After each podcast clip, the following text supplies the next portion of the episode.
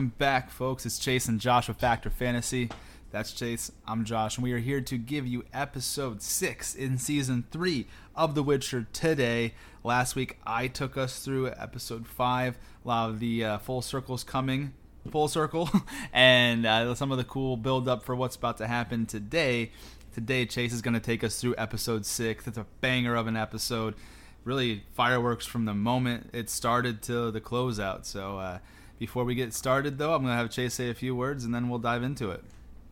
Yeah, man, I wasn't expecting this. I think this is probably one of the most action packed episodes we've had this season, if not the whole series. I mean, it's a banger. So let's get it started, man. Malice in the Chalice. Cheers, buddy. Cheers, brother. Cheers. Yeah, man, go in there and, and uh, let's have you take us through episode six. Let's do it.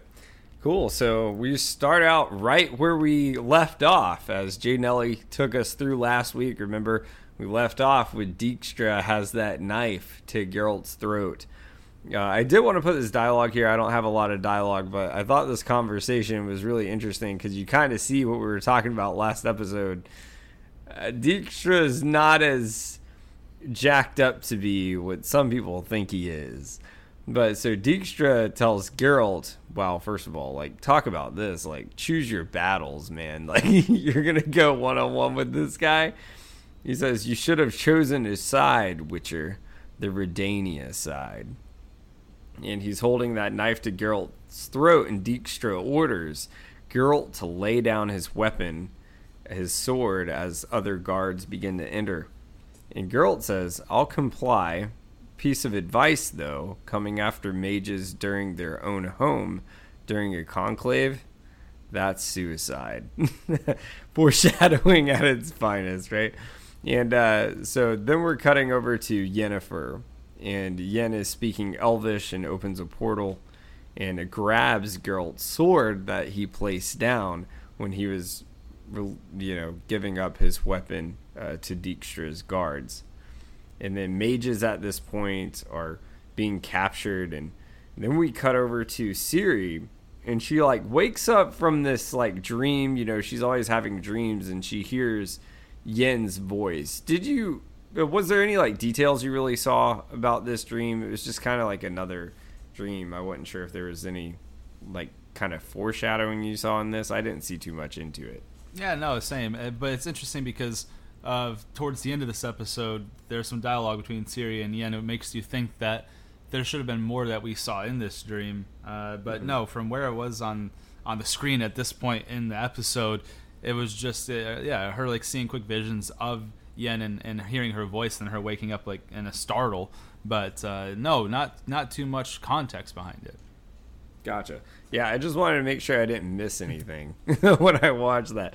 And then now, you know, Jaskier, he was watching after Ciri, and he catches Radovid that was trying to kidnap Cirilla and bring her back to Redania, and he confronts him about it and calls him for like you know because they kind of had like a romantic thing going on at least it seemed like and now he's questioning like all his feelings for him and Jaskier then goes to find Ciri and you know she's gone rogue again. She's pulling old Rhaenyra. She jumped off on her own and she's not there. Now we're back to Geralt and he's taken to this room where Philippa and Dijkstra man. Mmm. The snake, the snake group right there. We got a Trixie and False, and uh, they have Vilgefortz in this room with his people bound uh, in bindings, uh, and and they're you know for siding with Nilfgaard and Geralt is looking at the group and says, "So this is a trial," and Philippa says, "No, a purge." And uh, then we're cutting back over to Yennefer, and she's being attacked by Lydia. Remember Lydia with like the burned face that was hanging out with Rience for a while? And Lydia casts a spell on her, forcing her to the ground and is choking her out. But Triss, man, comes in, saves the day. Fuck that shit. she casts a spell on like Lydia, and then is choking her out with her own with vines and it kind of reminded me of like um what are the the devil's snare in Harry Potter is what it, it reminded me of. Did it kind of give you those vibes? The vines there.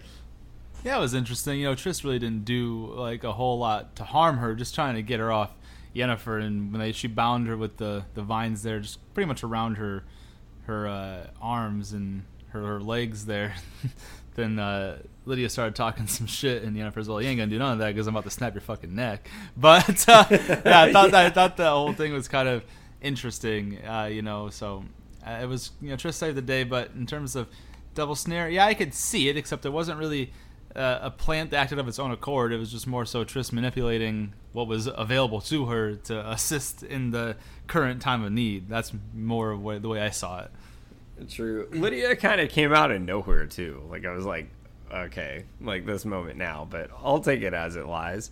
So uh, yeah, and just like you said, you know, you, know, La, Triss like after basically Lydia wanted to have like last word, I guess you can say as like a child trying to backtalk a parent. Like she's in a bad spot tries to like chime in and and Triss like wraps the vine around her neck, makes her shut the fuck up, and like chokes her out. I guess Oh, is that what was, that was the end, bro. That was Yennefer. Yennefer's the one that snapped her neck. Oh, okay. Yennefer did. Yeah, there you go. Uh, didn't matter because she she wasn't going too far, anyways. but point being, yeah, exactly.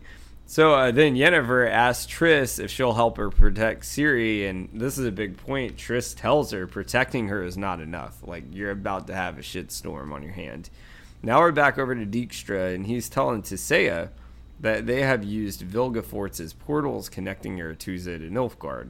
So that's kind of a big point there. And Real quick, I want to I want to uh, really to explain her entrance in there because I thought this was really cool Mm-hmm. and the kind of respect that everyone shows to Tissaia because everyone was bound up by the Dimeritium like thing, so they couldn't use their magic.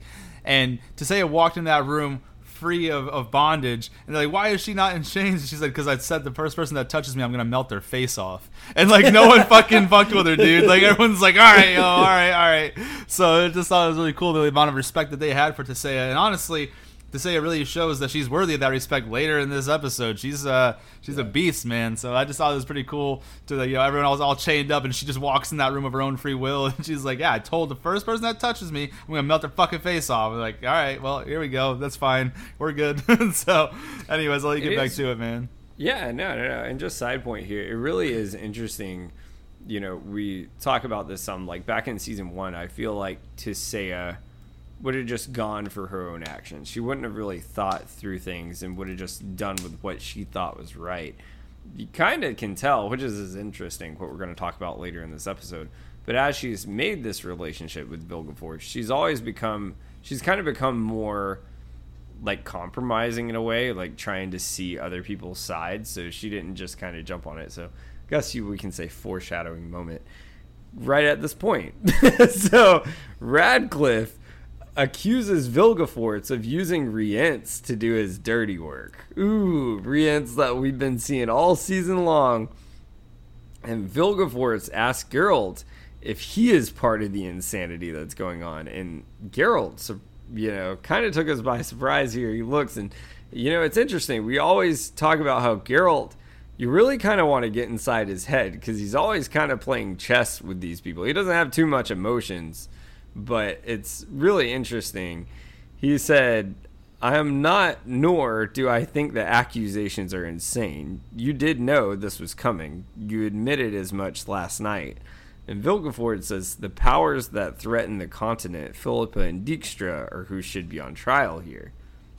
And Geralt says, I don't give a shit about brotherhood politics.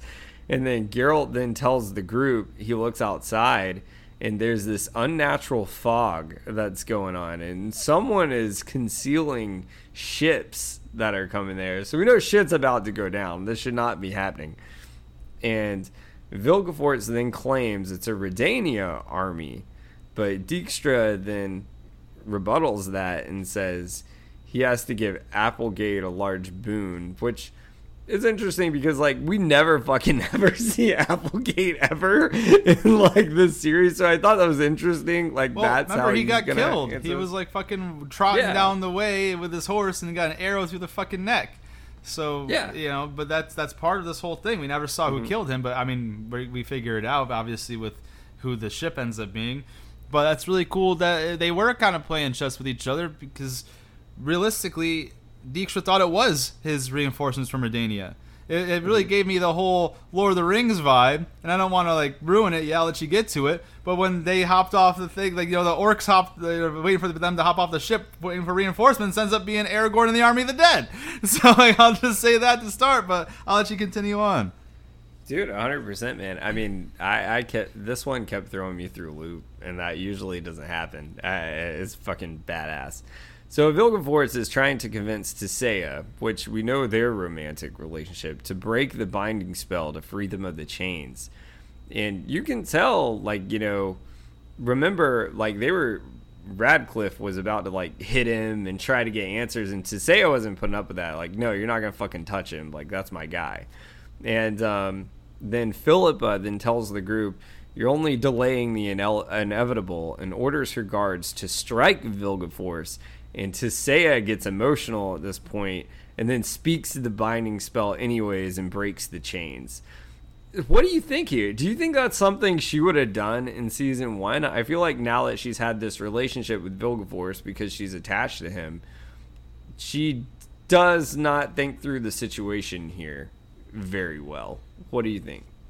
I think it's it's more than that because Tissaia already has some level of animosity with Philippa from previous seasons and them being friends at one point. So she already has a mistrust of Philippa. So she's spent all this past couple seasons getting close to Vilgefortz, falling in love with him, them becoming some sort of level of involvement. I don't know if it's husband and wife or or how deep it goes.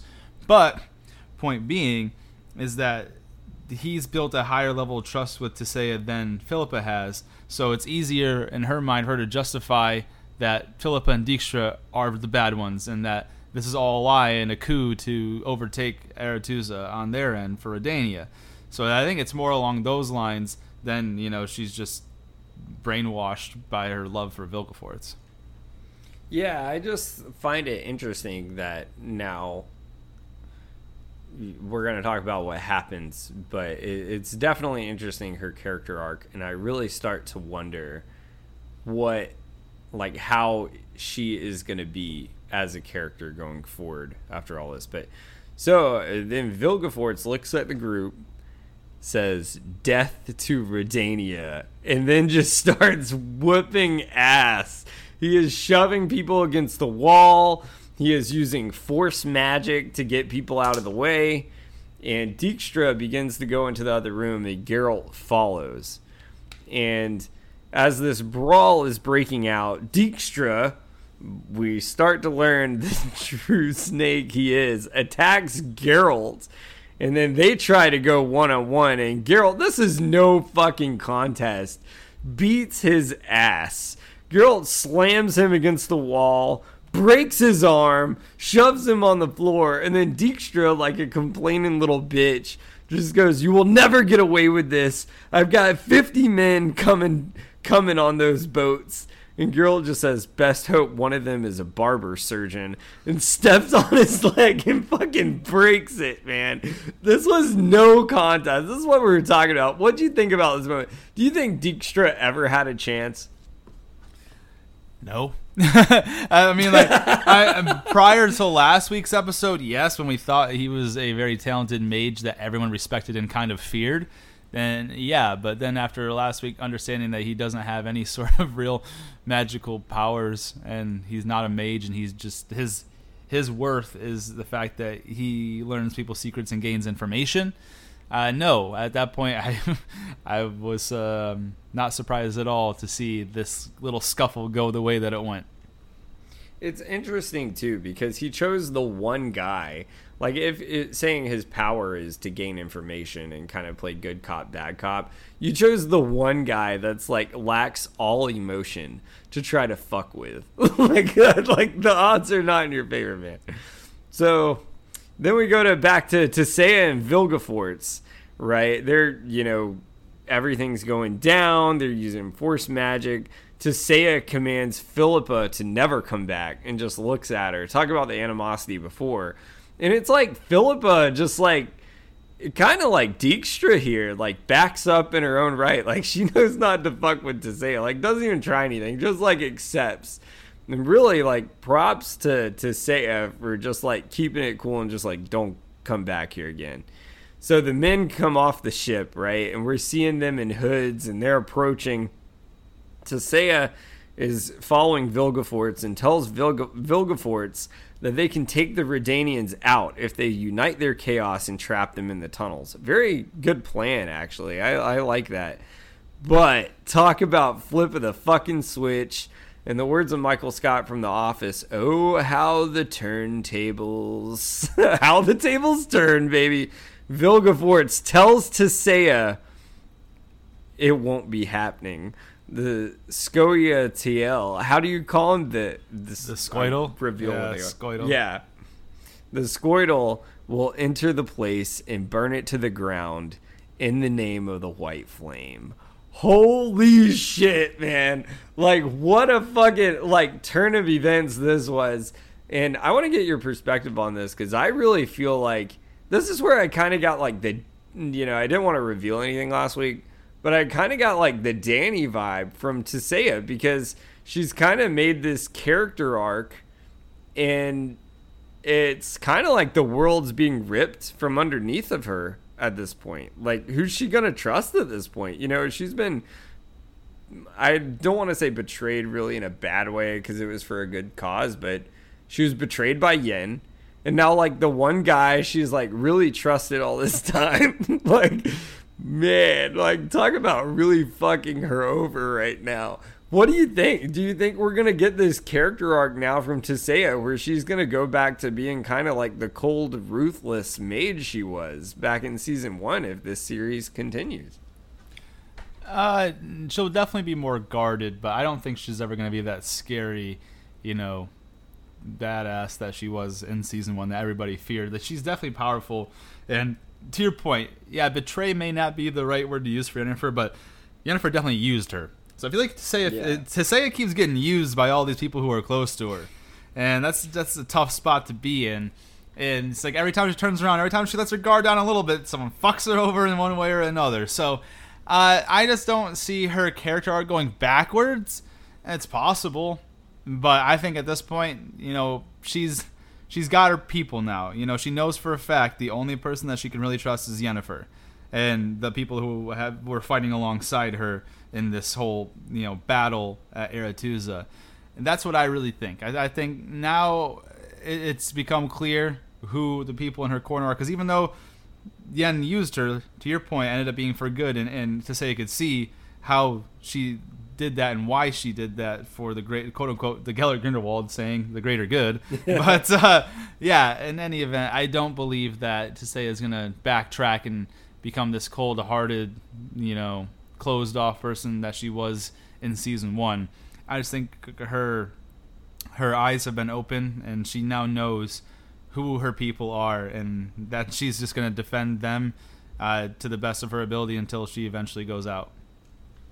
Yeah, I, I, I can't really see her um, being negotiating at all from this point on after everything that's happened to her. But yeah, I, I agree with you. I think she's definitely going to be guarded, and she's not going to sit here and accept any compromises anymore. Is what I would say. But so Vilgefortz tells Tissaia he has his own plans. they are no longer going to include her.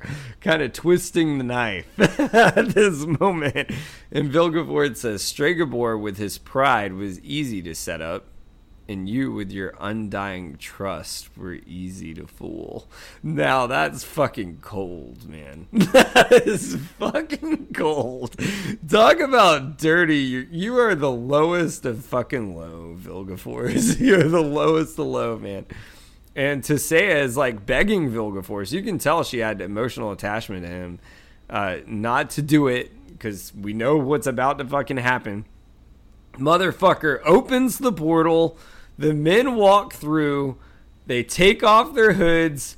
Who the fuck is it? The fucking elves with Francesca, Filavandrel, ready to get what they've always wanted this whole time. Talk about full fucking circle trying to get Ciri, take what is theirs. I'll let you speak on that for a minute. Yeah, not just Filavandrel and Francesca, but the return of Fringilla as well. Yeah. so she came out of the clouds, you know, because it's interesting. We never saw her meet up with them, so it was really surprising to see her pull her hood off and her on the elf side out of the clear blue sky, you know. So very interesting stuff. I. uh and it was like I said, this now I can kind of speak on it more that it happened. It was very similar to Lord of the Rings when the, the orcs and everyone are waiting for the reinforcements from the other the, the ships that were coming, and ended up being Aragorn and the army of the dead, and they're like, "Whoa, where did our backup come?" So Redania is thinking the same thing. The Redania's like, "Yeah, we got our army, got 50 men out there. They're gonna come in, they're gonna whoop some ass." And then all of a sudden, he opens the portal and like, "Nope, it's not Redania. So sorry." So Dijkstra got outmaneuvered by Vilgefortz. So uh, bring this full circle, Dijkstra still sucks. Okay, you can keep going. Great point too. Like, obviously, we know now, like based on what was just said, like Vilgefortz obviously knew what Dijkstra was doing. And he was just like, "Oh, this is perfect because I'm gonna let him do the work for me. Like, I don't even have to like fucking. Thanks for saving me some time, man. Fuck off. I'm gonna go to the gym while you do my fucking dirty work, and you think you're doing something good. like, fucking great, man. And, dude, another like, guy not, that was not there to continue on to this too much, but just to kind of bring this full circle from last week when I was talking about how everyone has their plans of what's gonna go and take place there at the conclave. I said it was um, Yennefer and Geralt had their plan. Then we had Philippa and Dijkstra had their plan. And on the other side, the other person I didn't mention, fucking Vilgefortz had his plan the whole time. Was waiting for this this to go down as well. Setting up Stregobor, gaining Tissaia's trust, then bringing in the elves as a little shady little workaround. So he, everyone was playing their own game of chess. It's just uh, Vilgefortz had everybody fooled, and he uh, he had the element of full surprise on his side, and you know really kind of showed here when we get back into it. And you know I'll let you go ahead and, and dive back into it. It really was the, in my opinion, and I want to get your opinion on this real quick. uh, It really was the perfect flip of the switch because Vilgefortz, we've seen him like the whole time, but we always just kind of took him as like, you know, that powerful mage that works basically like, yeah, I guess you can kind of say he was like looked at as above Tissaia, but just kind of worked with Tissaia, and Tissaia kind of really made the calls there, and he was like more just like kind of there to help her develop. And then we find out this whole fucking time he's been playing chess with everybody. It was the perfect fucking flip of the switch. What do you think? Yeah, I thought it was awesome. It definitely showed that there was more to his character than met the eye, and it's so much so that later on in this episode that we're going through, I'm going to throw a debate out before we we end end everything and just really talk about you know Vilgefortz from the very beginning when we saw him in season one, and you know just things of that nature. I'm not going to give anything away right now, but yeah, it, it was to the point. It was so well done to the point where I started questioning things from two seasons ago. So yeah, man, I'll let you continue. It was awesome. And my boy Filavandrel, he comes in and says, Today we reclaim Aretuza as our own, and we reclaim the Elder Blood Princess as our own. Big, powerful statement there. Interesting foreshadowing, though. but maybe not. A lot, lot of big do. words for Filavandrel there. God, wow, this guy. And you know it's yeah, I don't want to give anything away. We'll get to it. so the mages are approaching uh and and back to Saya though. Like as the elves come in, you know, we have all the badass mages that have been there. Gloves are fucking off, baby. You got the weapons lighting up. You got the elves that are now taking out their archery, and you're kind of like at first, like, what the fuck is this archery gonna do against some mages that are like, really, Aretuza? Let's bring this up for a moment too. Like, you're talking about the top mages in the world. Like, this isn't like some. This is the fucking Hogwarts teachers about to go up against the elves here. It was an all-star squad. What'd you think of that? yeah, it looked really cool. The initial face off was awesome. I uh, I kind of thought the mages were a little silly, because obviously the elves are known for being magical creatures. They can harness magic. Mm-hmm. Francesca, arguably one of the strongest magic wielders in the continent, and these guys are pulling out arrows. You don't think that they realize that regular arrows aren't going to go through a magic force field. You know, they they they fucking are. yeah. They're on the same side as one of the best magic wielders in the continent. Of course, they're going to know that. And they were just arrogant, like, oh no, our our shields. Who are these idiots trying to throw arrows at us for? Like these guys are stupid. And then realize, oh wait, maybe we're fucking stupid. But yeah, no. Just to talk about that initial face off, it was awesome. You had uh, like all the all the major players in on both sides. Kind of, you had Francesca, Filavandrel, Fringilla on one side, then you had Tissaia, Artorias, Sabrina, like like, like just like uh, the good ones on the other. It was just really cool. It was a very big face off. It wasn't quite to the scale of when Endgame and all the people came through the portals or anything like that, but it was like a, a mini version of that, you know, a little smaller scale version of the final face off between Thanos and the Avengers. So that's what I thought about it. Pretty cool.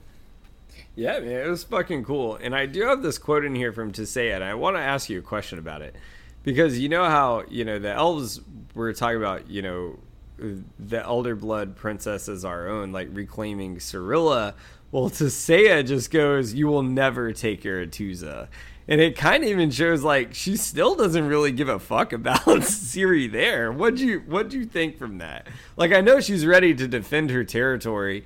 Maybe it was just like she was just so focused on defending her territory, but to me, it's kind of like she kind of still gives this vibe of like Yen needs to get this this girl out of here. Like she's not one of us. I don't think it was anything meant as disrespect towards Ciri. It's just I don't think that was to say his main concern. She's like, you want to go fucking chase down a child, you do it elsewhere, but you ain't taking over our castle, man. This is their Hogwarts, bro. Like you were saying, remember the yeah. Battle of Hogwarts when all the teachers were putting up them spells against the Death Eaters to keep them out of the school? This is that moment. She's like, I don't give a shit what you're doing. What you're not doing is you're not taking over this uh, this fucking uh, force that we've got here. This whole. Uh, you know, whatever you want to call it, the, the headquarters of the mages. This is our town, and there's only room enough for one of us, and it ain't gonna be you. So that's what I that's what I took from that fucking speech that she gave there. Hell yeah. It's like Home Alone, you know, Macaulay Culkin was like, This is my house. I have to defend it. It was badass. So yeah, man, and like you were saying, so the elves take out their arrows Tissaia and the mages conjure this shield, very similar to McGonagall in Harry Potter. You know when she cast her Protego over everything, and uh, yeah, and then Cahir, fucking snake he is, he uh, commands the archers to fire their arrows, and then they fire them at this force shield, and realize that she called him Dimeritium. How do you say it? I don't know how to say it. Dimeritium yeah. arrow tips. It's the same thing as that they had on the shackles that they put on the mages, so mm-hmm. the mages couldn't use magic. They're basically uh, magic resistant or magic proof, so they can go through anything. And uh, yeah, it's it's or something like that. I don't know the exact pronunciation, but that that's the whole properties of this of this. Uh, I don't know if you want to call it an element you know, so Dimeritium can stop and be used as a magic block, and it can also know, basically magic does not affect Dimeritium at all, and that's what the tips they yeah. used on those arrows. And yeah, man, and then to talk about wow, they really underestimated the elves because those fuckers just went right through, started wiping out mages. You get wiped out by her. And great point, like you're talking about elves that have used magic for centuries. You think they haven't thought about oh, you're gonna conjure a magic shield going into a fucking magic school? like, like, yeah, it was fucking crazy, man. And then Francesca, you know, tells Cahir, uh, tells Cahir to bring Ciri to them, while Tissaia is commanding the mages to make the archers priority because they're getting fucking wiped out. And then Yen. Now we're over here to Yen again, and she finds Ciri, and Cirilla tells Yennefer that she had a dream that Yen was dead and Geralt was gone, and then Yen tells Ciri uh, to follow her and that Geralt will find them. And as the battle is continuing, so Tissaia shoots this a spell at Francesca, and this is my what the fuck moment. Filavandrel jumps in the way. I mean, of course he would, but jumps in the way and like no respect to my boy. He just explodes in a million pieces. It was like the Molly Weasley shooting over here at Bellatrix Lestrange. He just went to like a million pieces. Francesca's screaming, and even worse, no respect is like blood and guts are all over her face. It looks like something from the horror film Carrie. I was like, what the fuck is going on, man? That came out of nowhere. Well, come on. I feel like every big sacrifice or big kill off we get in this show, I'm just like, where did that shit come from? Thoughts, please. Thoughts, J Nelly. yeah, it kind of sucks that his whole story comes to an end like that. We never got any final good words or anything. We never really got to see Filavandrel's potential in battle. All we've got is stories of how he led them to like safety with the remainder of the elves that were left after the first big battle that that happened prior to the series of events that we watched in The Witcher before season one, well before that. So, really, we never got much from Filavandrel at all. We got that really cool moment in season two where he stops Cahir from like bullying uh, one of the elves that are trying to, to learn how to like fight with a sword and in and that. But outside of that, we don't really have a lot of cool stuff that happens. And I guess at the end of the day, that was gonna be. Uh, I just think there's so many better ways to kill him off. You know, we could we could have utilized him somewhere, at least had an important thing. But really, if you if you ask me, I don't think the series changes much if Phil Filavandrel just never written in. Period. If he's ever appears yeah. or not, I, I, don't think it makes much of a difference with what they did with his character. All he did was create the elf child with Francesca that died anyways. So like, what was his point? what, was, what was the point of Phil Filavandrel in The Witcher? I don't. I really don't know. But yeah, to stay fucking through that. But that was another thing. So you know how broken and and distraught Tissaia must have been to just automatically throw out one of the biggest, most energy consuming killing curses or cur- killing spells right right away. Like she's so pissed bro. off that Vilgefortz like like uh, betrayed her. That these elves are coming, they're waiting for like a regular old battle, go back and forth. She's like, "Nah, fuck that. You're, I'm just gonna go for the fucking throat here." Throws out that major killing spell, and then he dives in front of it, and then boom, like you said, a million pieces, all the blood and guts all over Francesca's body. It's just, it was fucking weird, man. I don't know how I felt about it. Dude, and talk about like playing loose, man. Like no respect for like, you know, like the other side at all. Like usually, right? Like if it's like the commander or queen or king, whatever it is, like you take that person hostage, you question them, take them prisoner. She went straight for like the exploding killing blow. And we always say like you know, like I don't believe it until you see the body. There was no body. It's just guts Dude, everywhere. Yeah, and like on the on the ground there was that chunk of flesh of his. Like you saw a little chunk of flesh just laying there as the camera panned to it. Yeah, dude, there was nothing left of that boy. He ain't coming back. And great point too with like what's on the ground because like to the point of his knife and shit is like laying there, which plays a big role in a minute.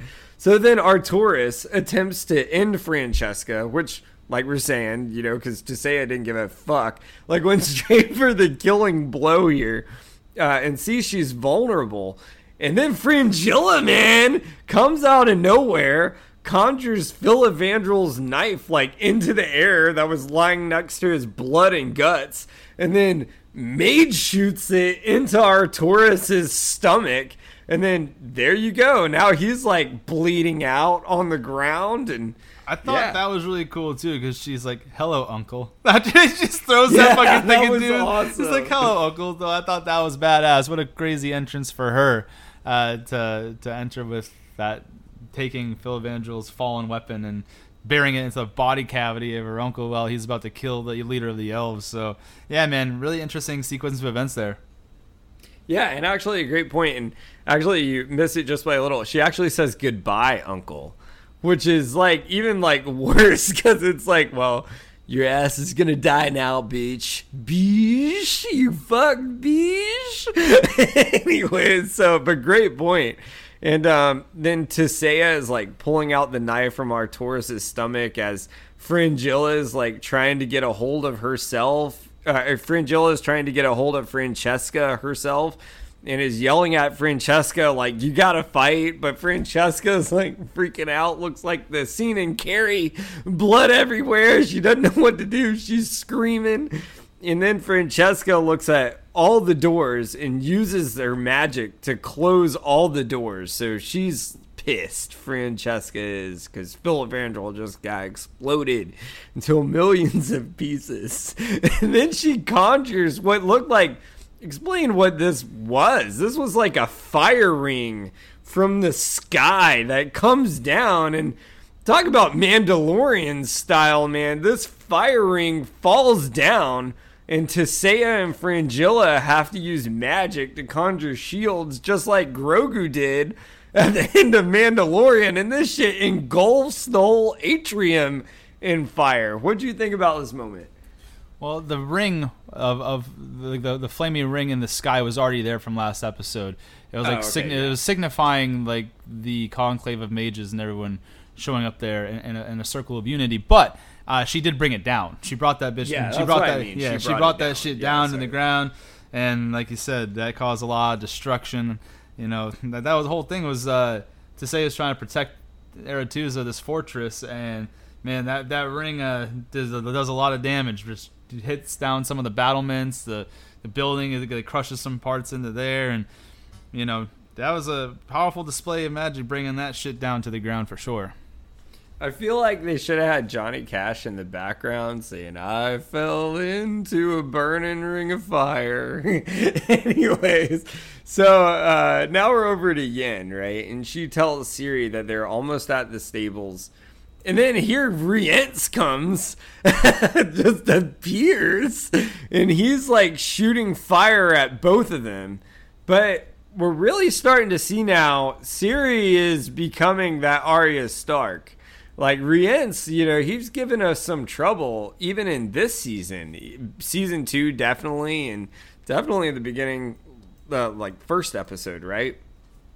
And Ciri goes and attacks him, tries to take him on one on one, and cuts off his fingers.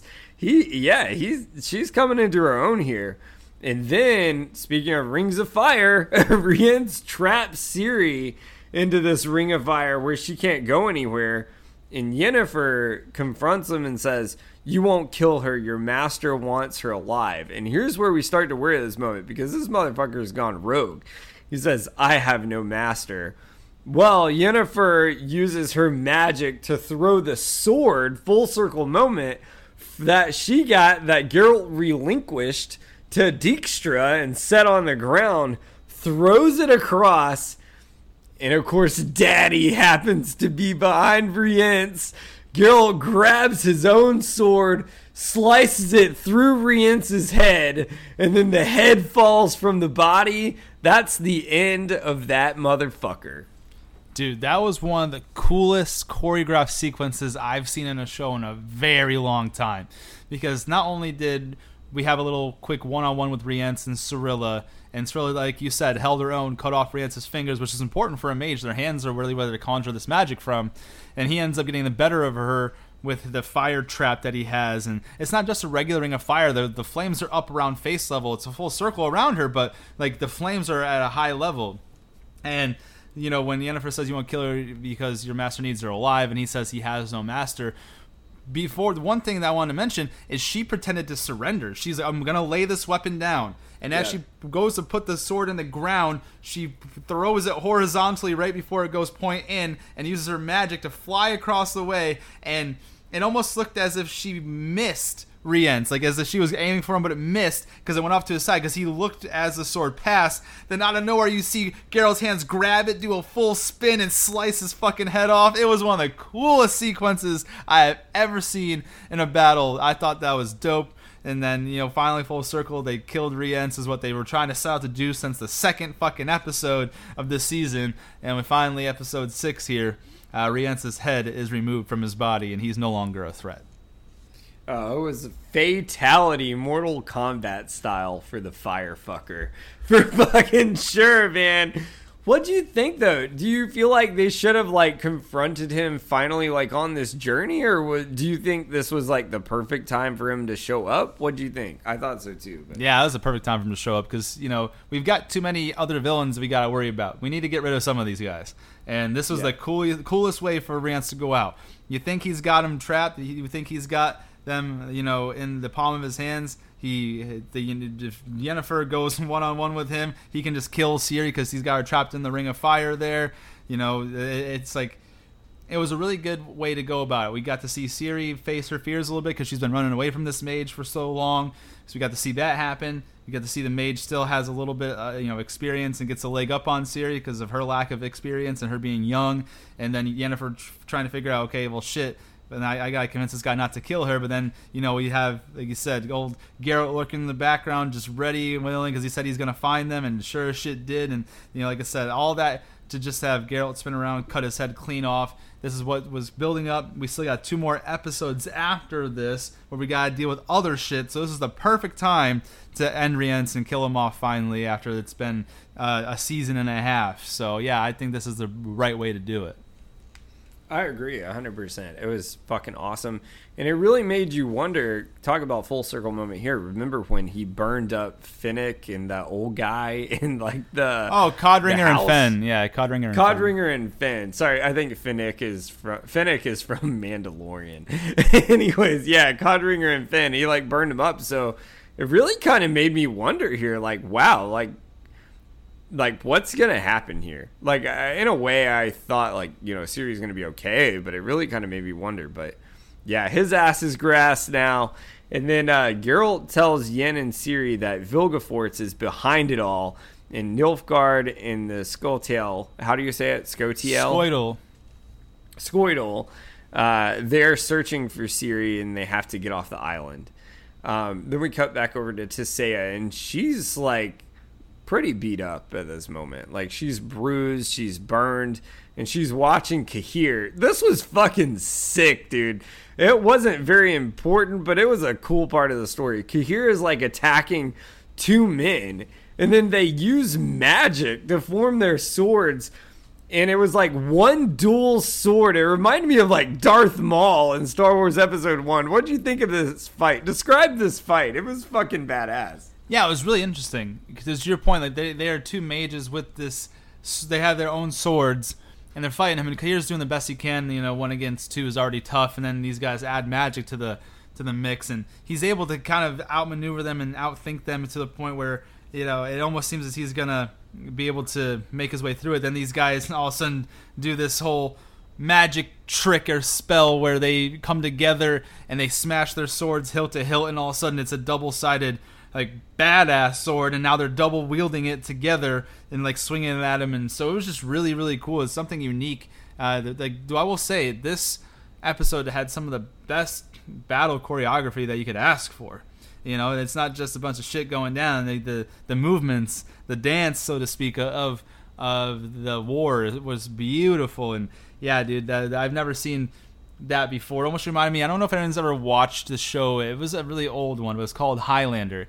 And one of the things he did at one point in time, he had like the the one sword there, and he fucking put his hands apart, and all of a sudden there was two swords. It's fucking crazy. So I thought that this was kind of badass, where they had two swords, and all of a sudden they smack the hilts together, and it's one sword, and it's like the small lightsaber, like you mentioned.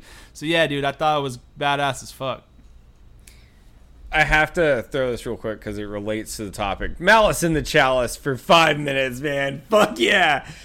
Actually, I forgot to bring this up to you because they are remaking Highlander, and guess who is supposed to star in the role? Our fucking Henry Cavill is supposed to star in fucking Highlander, baby. And of course, it's not gonna, you know, it's gonna be a feature film and I'm sure they'll make multiple ones, but it's not coming out for like at least a few years. And right now, it just got greenlit, so everything's kind of being in talks. But what do you think of that? Wouldn't that be fucking badass to see our boy Geralt in the fucking Highlander remake? Yeah, I mean, obviously, any any sort of role that he's taken on in the fantasy realm has been successful. Well, obviously, Superman he was successful there. Geralt wildly successful here. You know, he's got brought on as Warhammer. We're going to see the level of success he gets there. And then on top of that, you add to the fact that he just got the cast in the role of, of the main character in Highlander. Dude, it's gonna be sick. Obviously, it's all gonna come down to how it's produced, how it's written and directed. But uh, you know, just looking at it at a first glance on paper, looks amazing. To me, right now, it sounds like Henry Cavill is winning, and uh, Game of Thrones and The Witcher are dropping the fucking ball. is what it kind of sounds like. What everyone else is foaming at the mouth. And so, I mean, yeah, man, it's good stuff. Malice in the Chalice off to the Shadow Realm. I had to say it was perfect timing. In the words of the Highlander, there can be only one. And I think that's perfect for who knows what the future of this series is. but, anyways, okay, back to it. So then we have Marty and Istredd. They are kicking ass, man. They are running through the castle, reminding me Hogwarts style. You know, as the Death Eaters are coming in, you got you got the fucking uh, you know, I, they don't call them mages at Hogwarts, but the wizard and wizard, what do you call them? Wizard and witches teachers, the professors, I guess, right? The professors are fucking taking out Death Eaters. It reminded me of that.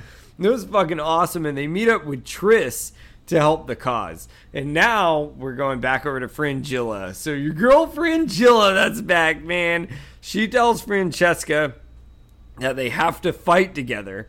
You know, trying to still keep her up to speed after this whole ring of fire. She made it fall down because she's pissed. So she's trying to make sure she still looks at the objective and is not getting emotional here, like Tissaia has been doing. And then the mages are helping Vilgefortz as Aretuza is then burning, and um, so Vilgefortz is sorry, Vilgefortz is watching Aretuza burn, and then they're asking these people are asking Tissaia if they can help, which are the mages that were like traitors seen in a way. They were like, I guess in Tissaia's mind, that's what I'm trying to get at. I guess you can call them mages still, but they're kind of like traitors. Can you explain that for me? Well, it's it's weird because I think there's traitors on a few sides here, right? With Vilgefortz bringing in Nilfgaard and the elves. But technically, it's just the elves right now, and Cahir, who is a human, and Fringilla, who is a mage. So there's that kind of betrayal, but also Redania was already planning a coup as well. Redania already had right. the 50 people, so the mages who took Redania's side secretly are like, well, shit, like we were not ready for this. So yeah, we might have had our differences, and we wanted us to be in this position, but since we're all kind of getting fucked up, we're gonna need to like band together here. So let's like we're we're going in and we're we're helping you out. Yeah, like it's, so it's like like say, the enemy of yeah. my enemy is my friend type of deal.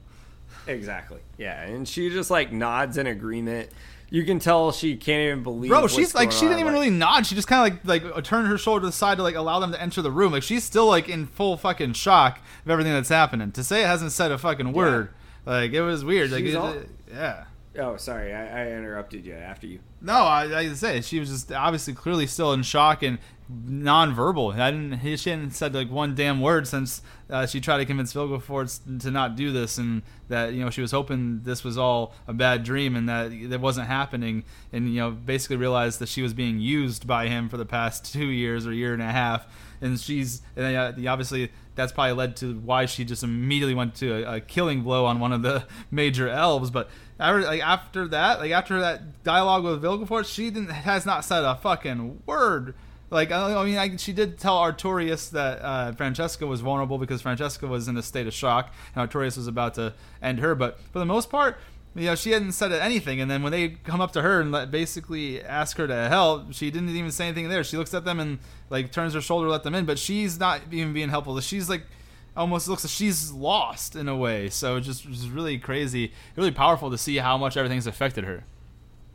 Yeah, I mean it's this is where it gave me that moment of it's like it's not to the extreme of the bells with what my girl Danny did, but it definitely is kind of like she's acting out of emotion here. Like it, she's so shocked about Vilgefortz betrayed her. It's like she can't even comprehend her entire home, her entire background, everything she's known is about to come to a halt. So 100%. But, um, you know, so then Triss and Istredd are attempting to help a mage that's dying, and Triss is telling Tissaia that it's not over and they'll keep fighting. And it's almost like, yeah, she doesn't even acknowledge that. She's like, let it burn. It remind you know what it reminded me of? In Lord of the Rings, what was his fucking name that threw himself off of the in the movie? He threw himself off the castle, but he like tried to burn himself with um with Boromir. Faramir. He Oh, tried to burn himself. Uh, Denethor. Denethor. Denethor. It reminded me of like Denethor. He's like, watch it burn, burn it all, burn it all. It reminded me of that man. And so, um, then, uh, but Triss is reminding her they'll keep fighting, and Tissaia just looks at her as Triss is then struck with an arrow. And then fucking Tissaia just walks off. it's like Istredd's having to like take care of her. Like doesn't even phase Tissaia at all. Like we're fucked, man. We're all fucked. We're all fucked. And then yeah, Triss has like this arrow in her, and Istredd is freaking out. He pulls out the arrow of Triss and is telling her you know, like I, I need you. Like you can tell they've definitely got something going on. I think there's definitely a spark there in the future. And uh, she tells him to get to the Book of Monoliths and to make sure it doesn't get in the wrong hands. And Marty is comforting Triss, and Istredd just keeps saying, "You're gonna be okay. Like you're gonna be okay. I need you." Just telling her, you know, just hang in there, right? And Tissaia, back to her, big shit's going down, man. She's like watching in tears as she walks up to the top of the castle on the balcony. Very Danny uh, Astapor vibes we got going on as Astapor burns to the ground. But uh, what do you think about that? I keep getting Game of Thrones here. Yeah, I thought it was cool. She just like stood over the battlements and saw everything burning and just kind of looking in the distance. And yeah, you, you figure out that she, well, I mean, she figures out that she's gonna need to do something pretty drastic to get this uh, this thing under control. This whole storming of the castle. Yeah. Or if you've ever seen, um, uh, you know, well, one of our favorite shows, we talked about it here before, favorite movies here is Troy. I mean, it's not exactly fantasy because it's like historical, but it gave me vibes of, uh, what was the king of Troy where he's like looking over the balcony and he was like telling them basically they're all hooligans or whatever as it burned to the ground? I can't remember his name. Uh, it was like King whatever. Remember he like uh he, he went to go get Hector's body. I can't remember his name. Anyways, I'll just call him King of Troy because like in the Troy movie he was like saying Oh yeah, you're all villains, and then you know we know what happens with him. He didn't make it too far, but it kind of reminded me of that. Like she's just standing there watching her own burn in tears, but then as it's burning, she kneels down and begins speaking Elder, speaking Elvish. So, and we see this lightning that begins to illuminate in her hands. So we know shit's shit's about to happen here. All gloves are off. All gloves are off. Shit's going down. Uh, You know, it's the bells part two minus the children is what I would say. And, uh, so now we're back over to Geralt, and he's asking Yennefer what's wrong, and Yennefer says, referring to Tissaia, she's summoning Alzur's thunder. I would love to do, might do interesting facts on TikTok sometime, like try to figure out like how you summon Alzur's thunder. Maybe I'll. Reminded me of the old spirit bomb, man. You gotta get, you have to go ahead and gain energy from everything around you. So think that Aretuza, with all the power, was being held from the eels that they have for the people who didn't cut the, cut the, to be able to make the cut, I should say. You know, and she's just uh, taking all the power from out of the castle, everything that's ever been in there, and she's just drawing power from the castle, similar to how Goku would like draw power from the spirits of those uh, Earth civilians. And you know, we're gonna get something big out of this. Hell yeah, man! It was awesome. And then, uh, and to your point, you know, Yen even says it's a spell of last resort. So you know, like shit's really going down at this point. And Ciri uh, tells Yennefer to go to her, and they'll be all right. And Geralt at this point, you know, he really kind of looks from an outside perspective versus just emotion. He's like, no. And Ciri says she has no choice. I understand what she means to you, but to know she suffers, she fights that she may die, and is talking to Yen. And Geralt is against that shit. Fuck that. You're just gonna let her die like everything else, and that's the way it should be. Say your goodbyes from afar and say your prayers. Geralt says, We didn't come this day to abandon each other. we come too far for you to pull this shit. and uh, then Yen says, looks at Ciri and goes, You know, you can really tell they've grown and she goes, uh, Then don't abandon me, but I have to do this. I've searched for so long, fought so long, hurt so many, and it was all worth it. No matter where you go, where you hide, we will never be apart. Destiny brought us together. Never lost, always found. I love you, my daughter. And wow, that's a powerful statement to show how far they come from the person that technically fucking kidnapped her so that's interesting. But yeah, it's man, they've really grown. And then Geralt even says like, "Come back to us." Realize she has to go, and Yen leaves. Um, so then, at this point, while being attacked by guards and mages, Cahir discovers Fringilla is alive because you know they really haven't seen each other. So that's a full circle moment there. And then Francesca is commanding Cahir to go search for Ciri, and uh, says, "Take your party and go." But Tissaia's life is mine. So now we got a feud because someone exploded someone into a million fucking pieces. so now we got a problem. Uh, talk, that's the battle for the fucking ages, man. You got like arguably the top mage in all of the land against arguably like the top elf. That's fucking sick. Uh, and then Tissaia continues to chant the spell of Alzur's thunder to summon it, and lightning strikes the tower. This was fucking sick. Gave me Harry Potter vibes, man. The astronomy tower. That's what it gave me. And uh, lightning illuminates the tower, and Tissaia is screaming, and it's all. In, uh, she begins to like just I called it Raiden from Mortal Kombat style, summons the lightning, shoots it down on everybody, and everyone's just electrifies. Mortal Kombat fatality. She's just and light them up, up, up. They on fire. It was badass. They were fucking dying, man. And then we're back over to. And he's found the Book of Monoliths, uh, and it's but as he finds it, he's stopped by Vilgefortz, and Vilgefortz says, Thank you for the book. I'll see you soon. And pushes Istredd through a portal that he summons. So, see you, Istredd. Vilgefortz has been playing chess the whole time, baby. And now we're back over to the big bitch of the north, the Dijkstra. the Dijkstra. so he's like struggling in pain. The snake of the north, we will say.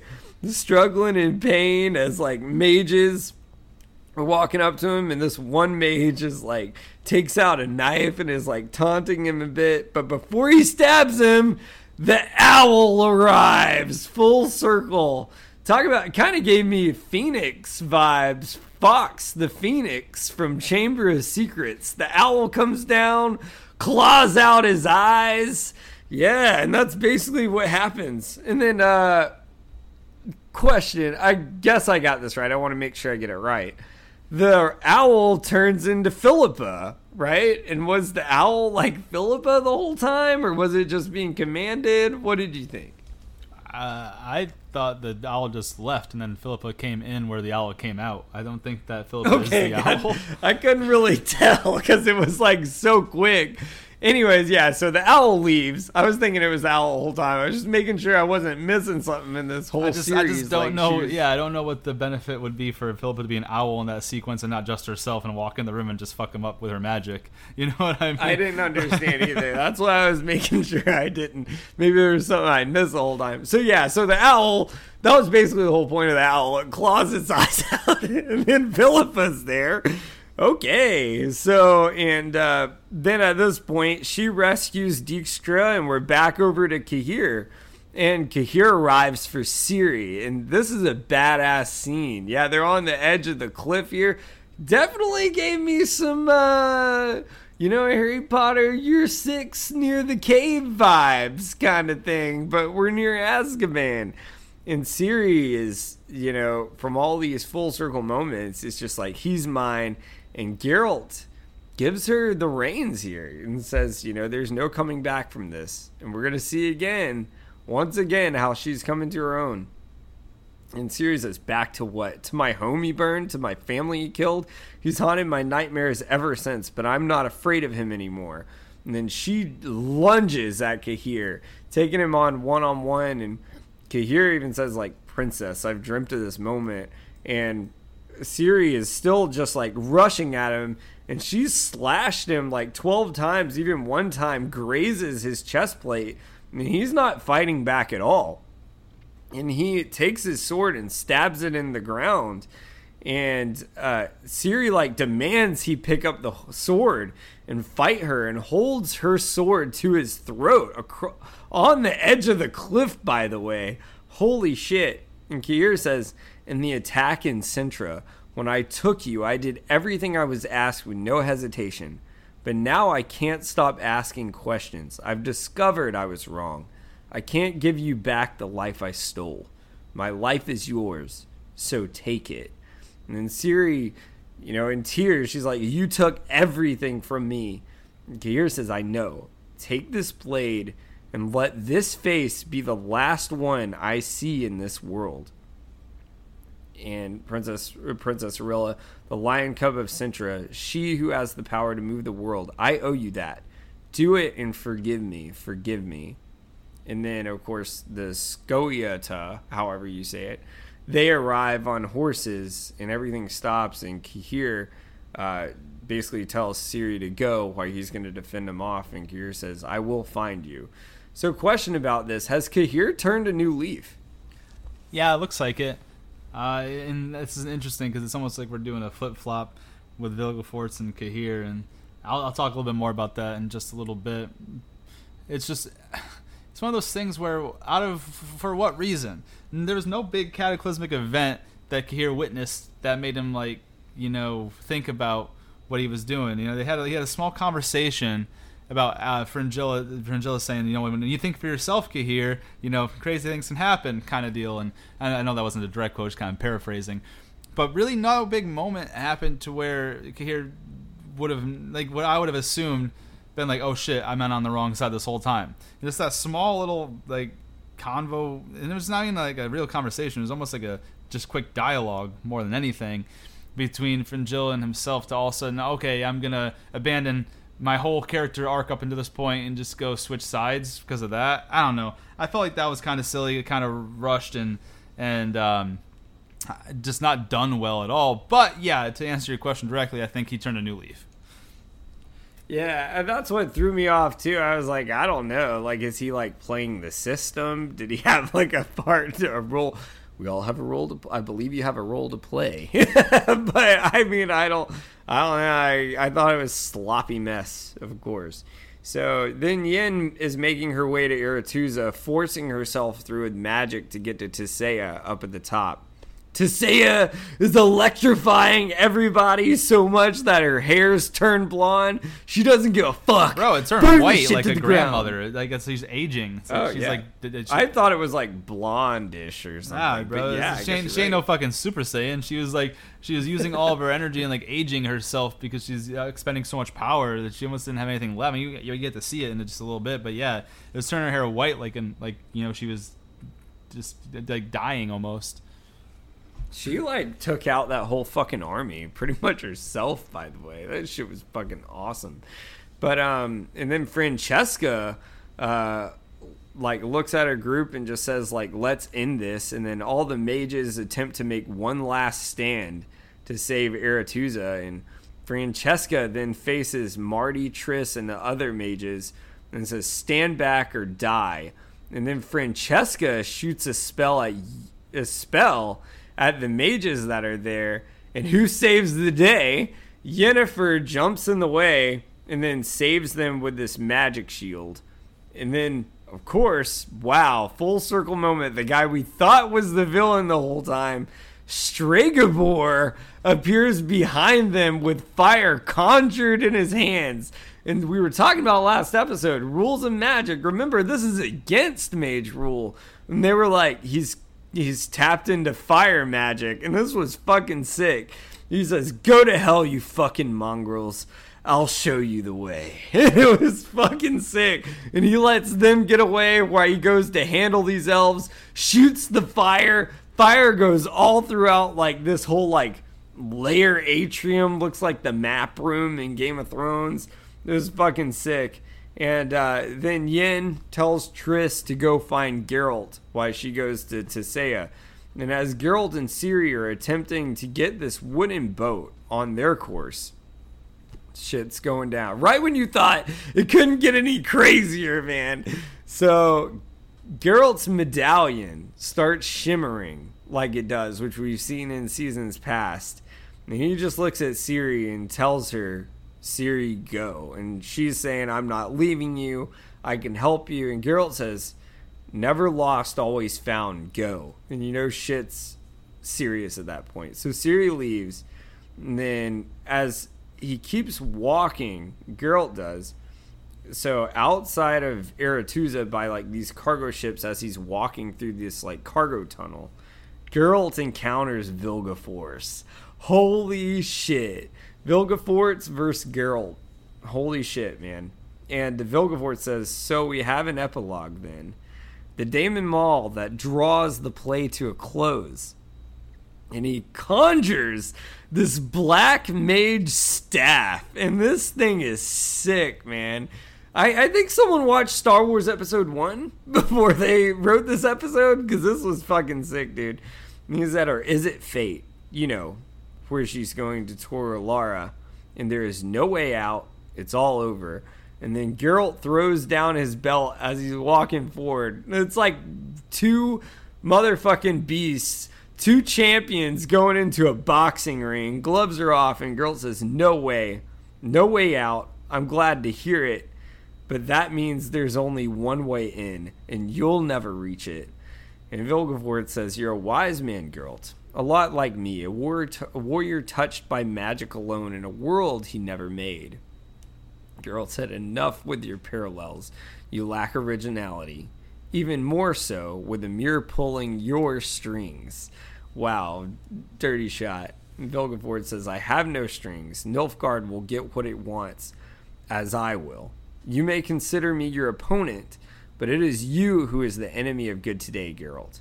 I grow tired of asking. And Geralt said, and I grow tired of answering. I will not be your partner. I will not join your fight. And Vilgefortz says, arrogance will be your undoing. And Geralt said, and steel will be yours. And they just lunge at each other. Fucking sick. Oh my gosh, it's a cheesy line, but it's fucking badass. And they just go at each other and uh, Geralt and Vilgefortz are going blow for blow back and forth. I count it, you know, I always got to count 28 times. They're like slashing and defending, and this was cool because Vilgefortz, his staff disappears and reappears as he's deflecting and attacking blows, going on offense and defense. Geralt conjures this magic push, shoving Vilgefortz back, but Vilgefortz grabs it and throws Geralt back knocking him down outside by where the beach is. This is just wild. Yeah, never expected Vilgefortz to be this powerful. So then we see Ciri's making her way up to Aretuza, and you see lightning continues to strike the castle, and Yen gets to Tissaia, and she Tissaia is running out of lightning at this point, and below you can see Stregobor has just ignited the whole area in fire. And then Geralt and Vilgefortz, Vilgefortz approaches and they collide on the beach again. Vilgefortz shoves Geralt back and attacks him with his staff and stabs Geralt in the stomach. And Vilgefortz says, I could smash your brain out through your ears. And Geralt, with all his strength, lunges forward, pulls out the staff, but then Vilgefortz strikes him in the side and says, Make a friend of this pain, Geralt of Rivia. Today you begin your new life. as my warning to the Continent. And Vilgefortz strikes Geralt in the leg, leaving him with an open wound. And then Geralt tries to lunge forward to deflect the next blow, but his sword shatters into pieces. And even with that, he tries to block the next move of Vilgefortz's with the hilt of the blade. And as he's attempting to block another attack, Vilgefortz strikes him in the back, and Geralt's on the ground. And Vilgefortz says, This was supposed to be a lesson, but you were mistaken, Witcher. You mistook the stars reflected on a pond at the night for the sky. I shall see you later. One day, perhaps. And Vilgefortz just walks away as Geralt is on the beach. You can see like tears is in his eyes because he's like he's done everything he could. This was no contest. And I think this is really a reality check for Geralt because never have we ever seen him just get his ass handed to him. And uh, Vilgefortz walks away on the beach. I want to get your take on this. I know this is taking a while, but this is a big match. And I think this is the only time we've ever seen Geralt just get his ass handed to him. What do you think? Yeah, I thought it was uh, it was cool to have it all come together for them to battle each other. It's just it seemed almost early. I would like to almost see this at the end, unless something even bigger is going to happen in episode eight with like a, another thing. Because like I don't ever like to see the good guy defeated unless I'm left with that feeling yeah. until the next season comes or or like the closeout of something. So I thought it was cool, and I yeah it, it was. It, you think about it, and I what I really enjoyed too is is the choreo. I guess I mentioned before the choreography of the battle scenes were really great, and you mentioned it as well with the staff and how he hit it, and every time it would like make contact, it would disappear and reappear. It was like he was throwing the staff into his hands with magic. It was disappearing, reappearing, and like you didn't know where it was coming from. And it was super unique. I've actually never seen that before, and I thought that was really cool. And uh, yeah, at the end, it just it was just too much. The the the skill and battle of hand to hand combat Vilgefortz mixed mixed with his magic was just was just too much. And on top of that, you know, who knows how long they've been playing this. Like Geralt kind of just got thrown into the, the mix here, and he's just trying to keep Ciri safe. Vilgefortz is trying to recruit Geralt to their side, and you know, it just didn't end up going that way. And that whole battle, like you said, it wasn't really much of a battle. It, it, you, you know, Geralt did what he could.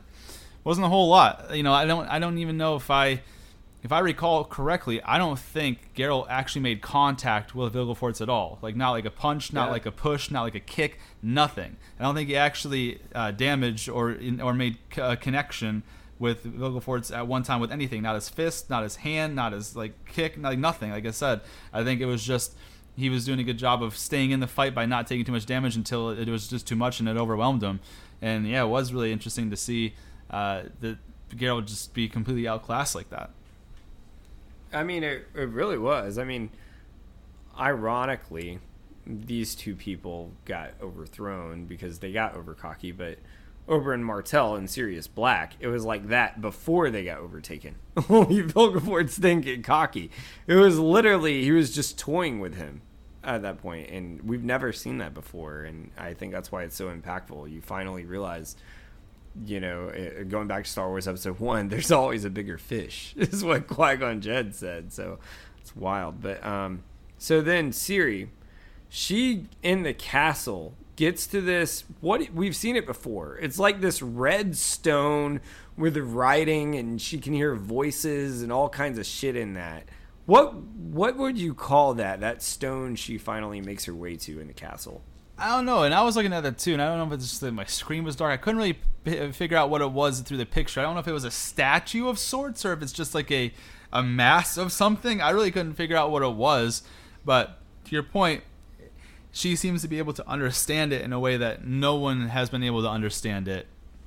And that's going to kind of build into what's about to happen here. But to, to answer your question directly, I don't have an answer of what that object is. I, I don't know.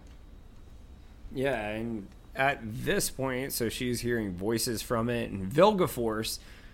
I don't know if he teleported his way up there. like I guess he used a portal. I whatever, call it a plot hole. He's there, even though he was just on the beach, which is like a whole mile away. But whatever. He's there, like shouting at Ciri and says, "What are you doing? You don't know what you're playing with, Cirilla. You're not ready. You're not ready for this kind of power. But together, we can change." And he's like trying to even offer to take Cirilla under his wing, which wouldn't trust that for two fucking seconds.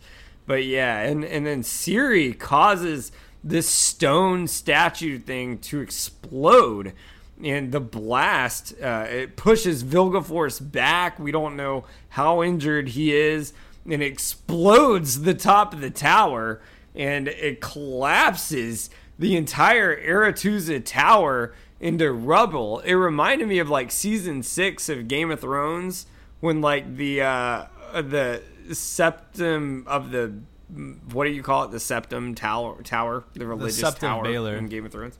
Septa Baelor collapsed. yeah, and it falls into the ocean. And uh, then we're seeing Geralt in the water uh, from underneath, and he's bleeding out on the beach. And Triss has arrived to help try to help him recover and bring him back.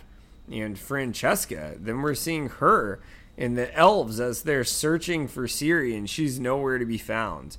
And then we're watching from the beach.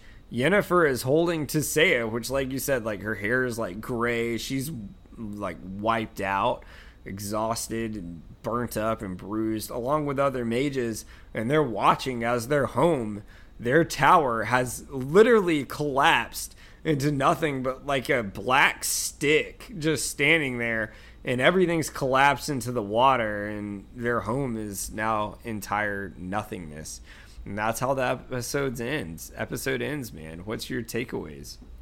Yeah, my takeaways are there's some good stuff and there's some bad stuff. The good stuff to start off with it is that it was a very intense episode from the start to the finish. Uh, there was nonstop battle, nonstop cool uh, scenes that you know we don't get to see that often. It, it was a what a 46 minute episode, give or take, and it was just battles from the very beginning. And it was a it was a combination of like the same battle between the mages and the elves, and then separate battles along the way. Geralt and Rience, and then Yennefer comes back, helps the mages out against Francesca. Then we got Vilgefortz and Geralt. We got you know it just uh, Tissaia against the whole of the elves. It just was really cool to see multiple battles and a non-stop fighting the entire time to to defend Aretuza. All to all for it to be for nothing anyways as the thing crumbles towards the end. And that kind of leaves us with some questions here of where did Ciri go? When he saw when that thing blasted, it looked like it took Vilgefortz out, but obviously we never assume anyone's gone until we see the body on that end, and we don't really know what happened there. Uh, but there's also other stuff that annoys me because, like you mentioned, uh, Yennefer told Triss to go find Geralt, and it took Triss till the end of the fucking episode to find Geralt. But as soon as Vilgefortz beat Geralt in that, all of a sudden he was right behind Ciri, who was already running away. Like I don't understand. Like you gotta be consistent. Like if everyone's gonna get somewhere fast, everyone's got to get there fast. You can't have like some people taking half the episode to get there, and then half the time the other people are just appearing behind everyone. And at the end of that too, same thing with Cahir. Where the hell did that guy come from? He was just automatically there with uh, Ciri and Geralt when he was next to the like the elves, I know they told him to go find Ciri, but you know he just finds them. Yeah, there was no trail where they would be. They'd already exited the castle, but he just kind of bumped into them out uh, of the clear fucking blue sky, and then he he has this change of heart, and he goes back and goes to fight four of the Scoia'tael on horses, and like we never get any any uh, sort of resolution to that. So did Cahir just die right there? Probably not. He seems like an important guy who just turned the corner and is going to join the guys. But how did this one dude just fight off four elven mages? I don't know. You know, we don't get to see that. I guess maybe that's something we'll see in the next coming episodes. You know, maybe we'll get some sort of crazy thing that happened that allowed Cahir to survive, or maybe they're going to try to convince us Cahir is that skilled that he took out four elven mages. I don't know there was just like there was like I said a lot of good and a lot of like what the hell is this all at the same time. So my my takeaways were uh, overall very entertaining episode. Will keep you captivated from beginning to end. But when you start looking at things a little deeper and paying attention to stuff that doesn't really make sense there's a few things that pop out that are like hmm that's weird you know and then just for Dijkstra and Philippa to make it quick. You know, they're they're the whole big one of the biggest problems in Redania, and obviously now we realize that Redania is not going to be there to help, but they just kind of duck out and make their way out of there without any sort of trouble, or again caught along the way. But somehow everyone knows where Ciri is, who has not even entered Aretuza at that point. She was in the fields, but they were able to find her. Yeah, I don't know, man. It's just some shit that just don't make a whole lot of sense. So that's the thing that bothers me is that yeah, you can have a really cool episode and really keep my attention, but if I find a bunch of shit that doesn't make sense, it's it's gonna bother me a little bit. So I, I would honestly probably put this on par uh, in totality with last week's episode. I'd probably give it the same, probably an 8.4 out of 10 of middle B. Uh, the action was way better, but the the storyline didn't really add up in, in a few different places. Uh, yeah, so that that's those my takeaways on it. What about yours? Yeah, I I agree 100%. It was sloppy, man. Like it was the action was fucking sick though. Like I'll, I'll admit like the even the cheesy lines like they kind of reminded me of like Power Ranger lines. Like you know they have like the cheesy like oh like well uh, have a nice trip. See you next fall. And it's like they're tripping them and they're falling down at the same time. It's like that cliche like action line, like "Oh, meet this with steel of the blade." But I I dug it, man. I thought that shit was fucking cool. but uh, the so the action was fucking awesome. Like I, I thought the battle with Vilgefortz was sick. Tissaia lighten up the sky with electricity. I thought that was fucking unique and cool. It wasn't just like fire magic again. And I did like kind of the full circle of Stregobors coming to help the group when really he, you know, they thought he was behind it and really he wasn't. He was on like the good guy's side the whole time. Um, I guess I kind of like the full circle of the owl. I kind of even thought like, what the fuck was the point of this? Honestly, like I mean, you could have just had someone else come in there and save him, but no, all right, whatever. I I think it was cool just to have that in there. But what I'll say is. Uh, it was very sloppy. Like it, it really was. There's no way to get over that. And what makes me very irritated is the first two episodes of this season. It's like you had amazing action. The first episode was a banger in action.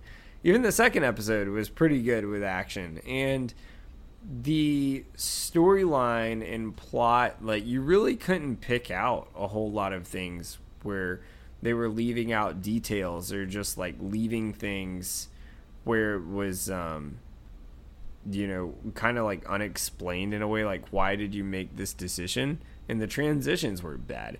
Now we're like rushing things. People are teleporting. Biggest problem with this episode, I don't understand the fucking Cahir thing. I can understand if he was like trying to convince her to side with Emhyr as she's like attacking him and he's like kind of fighting back, but really his goal is to get her to work with Emhyr because he's been doing that. But what the fuck? Some, somehow you decided to turn over a new leaf as you were riding on your horse? So, like, the whole time you wanted to get on Emhyr's side to get on the elf side, really just to get into Aretuza to find Ciri? At that point, why didn't you just go search for Cirilla your fucking self? Like I, that makes no sense to me. I'm I I can't even let that slide. That that's fucking dumb. Oh, it's the dumbest shit I've ever fucking seen. Uh, I do like that Ciri killed like held her own against Rience and cut off his fingers. That was fucking sick watching Geralt go haymaker slice on that motherfucker. Like that was cool. Uh, so the action was great. I love how they tried to full circle piece everything in. I thought it was a really cool flip of the switch with Vilgefortz. But yeah, man, like some things are just unforgivable. Like I can't forgive that. So because of that, you know, I'm always generous. Eight can't even give it like an 8 7. I wanted to give it an 8 7 just because, like, the action was so fucking cool, man, and unique with the choreography. No, 8 5. I'm going to 8 5, and that's being generous. You should be happy I'm giving that to you. But, and uh, right before we get in our debates, I want to ask you a question.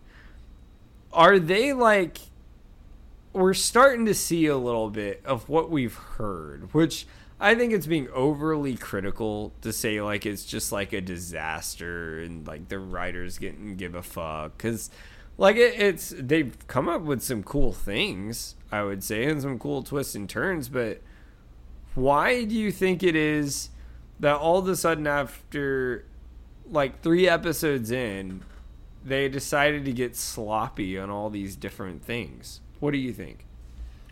I don't know. Um, I feel like we uh, we have a variation of the same conversation for every episode of The Witcher. It's easy to Yeah. say that like, hey, they're potentially coming to an end at the end of season three. Everything's going to change heavily in season four. They have a season four, so they got to move some things along into certain ways that normally wouldn't have. So maybe they're rushing it. So it's just like I just don't know how many more ways we can really say that things are obviously going to be changing in a big way. Either you know concluding the series or you know changing major characters and probably having to adjust the plot that you initially had planned. So that's probably what I would say. Makes sense. Makes sense. Yeah, man. What debates do you have for the day? Yeah, so this one is something that really bothers me because like both these guys did a whole 180 on their character turns here. So my question is, like, was Vilgefortz bad from the beginning? Was he even like remember from the Battle of Sodden, he was fighting on the Mage's side. Do you think he really was on the Mage's side then, or he was still secretly in Nilfgaard's pocket, or has he more recently been convinced by Nilfgaard that they are the way to go and they have the most powerful army and that he should align with them? So it's like I guess my question is, was this from the very beginning? He's always been doing this on the low and we didn't know, or is this a recent switch of character for Vilgefortz? And I'll bring in Cahir in a little bit to explain why I, I, I said both of them. My personal opinion, which this is just my personal opinion, so I don't have any evidence like backing this. I'm in my head canon going to say he was doing this from the beginning because that's a long my argument would be that's a long drawn out fucking plot especially getting to Seiya kind of in you know on your playing field and then finding like the book of monoliths um, and you know going with Nilfgaard and like kidnapping all these girls. That's a long fucking plot for just like deciding randomly I'm flipping the switch and going with Nilfgaard. I guess this goes back into season one, which we really didn't have like a whole lot of evidence to support that from season one.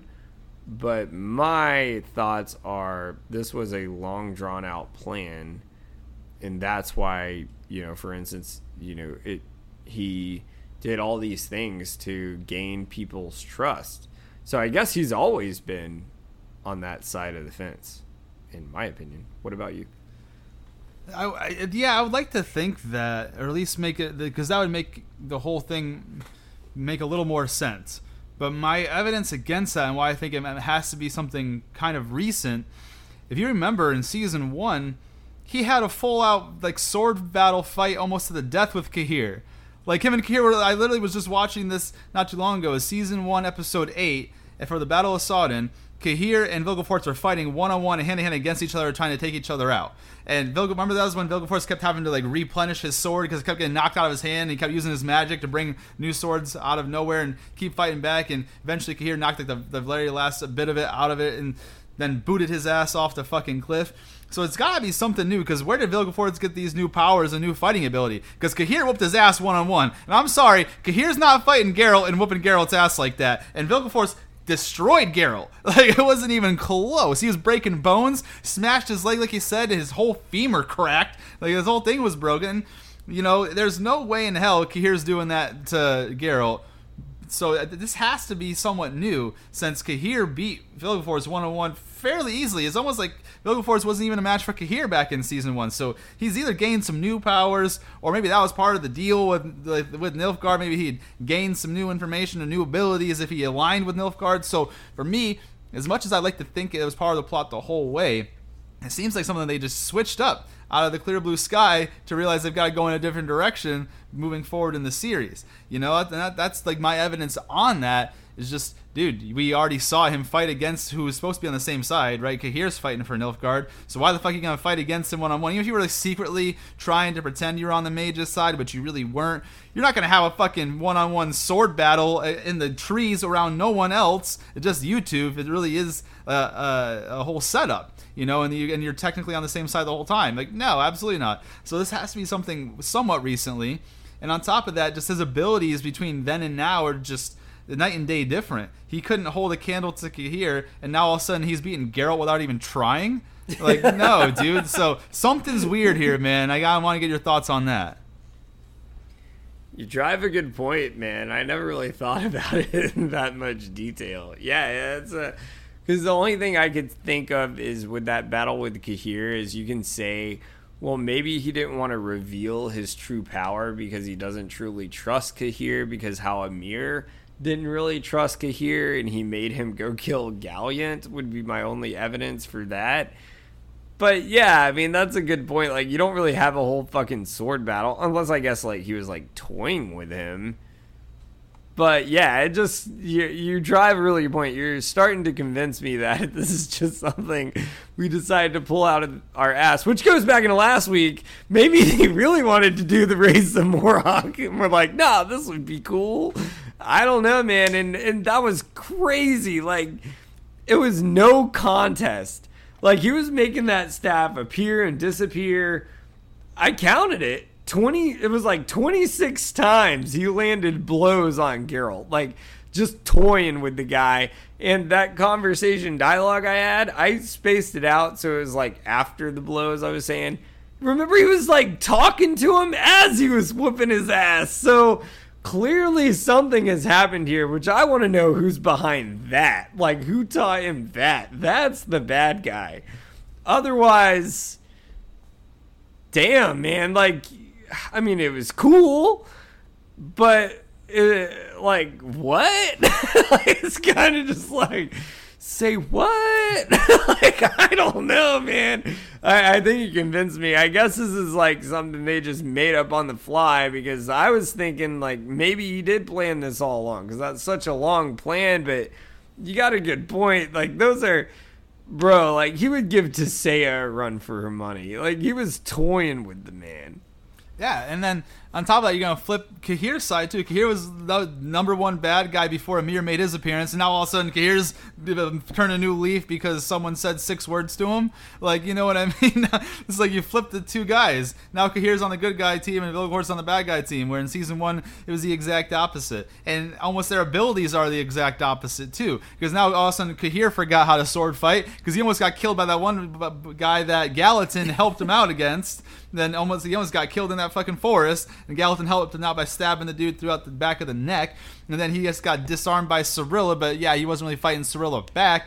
But you know, it's, it's, almost like he lost his ability to fight, and Vilgefortz figured out how to fight. I don't know, dude, because like that, like I said, people gotta go back and watch that season one, episode eight. Vilgefortz fighting Cahir. Cahir nonstop kept knocking the sword out of Vilgefortz's hand and whooping his ass, and had and that was basically a no contest, and a booting him off the side of the fucking like ledge there. So yeah, man, I don't know. There's some weird shit going on with that, but uh, yeah, dude, I don't know if you want to add anything to that before you go into your debates. Yeah, to further support your point, uh, it almost this episode almost made it seem that Ciri could have kicked Cahir's ass. So like what? what? Like you, you're now making a point that like, oh, Ciri's ready to take on Cahir one on one and kick his ass. But yet, the guy that whipped Vilgefortz's ass, now Vilgefortz's like no contest taking out Geralt? What the fuck? Bro, like, the math doesn't math. That, that's all I'll say about that. they just did 2 plus 2 equals a million and seven. what? I don't know, bro. That's fucking weird. I because I didn't think about it that in detail until you said that, and yeah, that's just like makes no fucking sense. Someone got in, con, you know, clearly, uh, you know, like you're talking about like. I don't even know how to say it. That's like someone tapped into their midi-chlorian count. it was like through the roof or something. I don't know, man. Uh, you want me to go with my debate for the day? Yeah, dive into it. What you got? So I don't want to harp on this too much because we kind of like went into it. My debate for the day, I got two. First one is, do you think Geralt was shocked because this is the first time Geralt truly got dominated and defeated in a battle? Do you think this was a shocker and a step back for Geralt, which is where you know, he kind of, in my opinion, saw himself on the beach. Like, I think he was truly emotional on the beach because he's like the first time, like, he actually thought, like, wow, I, I might lose. Like, like Ciri might get taken here. Like, this is a guy I, I truly could not beat. Like, you saw how he did everything he could to try to fight back. Like, he was beaten to hell and he was still trying to keep going. Do you think this was a shock for him? that this was the first time he just got owned. Yeah, I mean we've seen him bested a few times, but not like to this level where it wasn't even competitive. Right? Like I said, I don't I don't think if we went back and watched that that Geralt even landed a single glancing blow on Vilgefortz at all. It was more so he was swinging at him and trying to. Vilgefortz was very easily defending, and then when Vilgefortz would attack back, it was just you know, it wasn't close. So I think I think he was is shocked at the level. I don't think he expected Vilgefortz to be that strong of an opponent. I think he really anticipated that maybe the magic could give Vilgefortz an edge in certain aspects, but taking even taking the magic out of it, just his ability in hand-to-hand combat seemed to really be superior to what Geralt was able to do in that moment against him. And I do think that it did it did surprise him, and it, it, really woke him up to the fact that like shit, this is worse than I thought. Like everything, like you know, it might end up getting to the point where you know how he's been trying to stay neutral this whole time.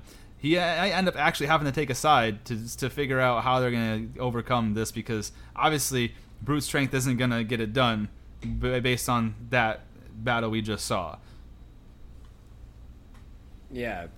Um, I agree. I think this is the first time that he's really been surprised. Like I think this is the first time he really thought he has lost. Because just like you said, we have seen him bested before, but he's never really out for the count. Like even when we saw him take on whatever you called those reptile things, Basilisk, when he fought the Basilisk, you know, he still like hung in there and made it work even when Ciri was possessed. So I think this is the first time. Do you think, you know, we were talking about in episodes this season how Geralt kind of just like runs into things. He doesn't really just like how he was like Stregobor, like I'm going to kill him. Like he doesn't really think about like plots, twists and turns. Do you think this battle is going to change him to where he's going to start thinking intellectually about the way he approaches situations. It's definitely going to change him, and it could be to where he's got to trust other people and the strengths that they have that he may not possess. So I think maybe more of a he he becomes more of a collaborative uh, individual, being able to accept help from others where before he kind of liked to lone wolf it. I think that is more likely the situation. I don't think he's going to change his character at its core to where he's going to sit back and come up with these elaborate plans. You know, I just don't think that is who he is. But I think he is going to be able to put put his ego to the side and and receive help from people who are like that. That's that's my opinion. Yeah, I I, I, I think so too. I don't think he's gonna. I mean, you know, he's not exactly human, anyways. Like, I don't think he's gonna actually start thinking about how he affects the overall entirety of the situation and more just to of course get towards his goal but i do think he'll start you know start thinking maybe more tactically in battles just like you were saying and how he can defeat one person my next debate would be which we talked about is and i don't want to keep harping on it because we talked about it where the fuck did this Cahir thing come from like all of a sudden he's you know, on his own. He's not for Emhyr. He's not for the elves. He's kind of like right, you know, he's he's building his own bridge and I don't know like what was his thoughts? Do you think he was like trying to bring Ciri back to Emhyr or do you think he was like trying to take her with him himself and like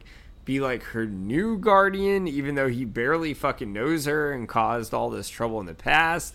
Like where do you think his direction was coming from? If we can take it in a grain of salt that this was the plan, which I don't think it was.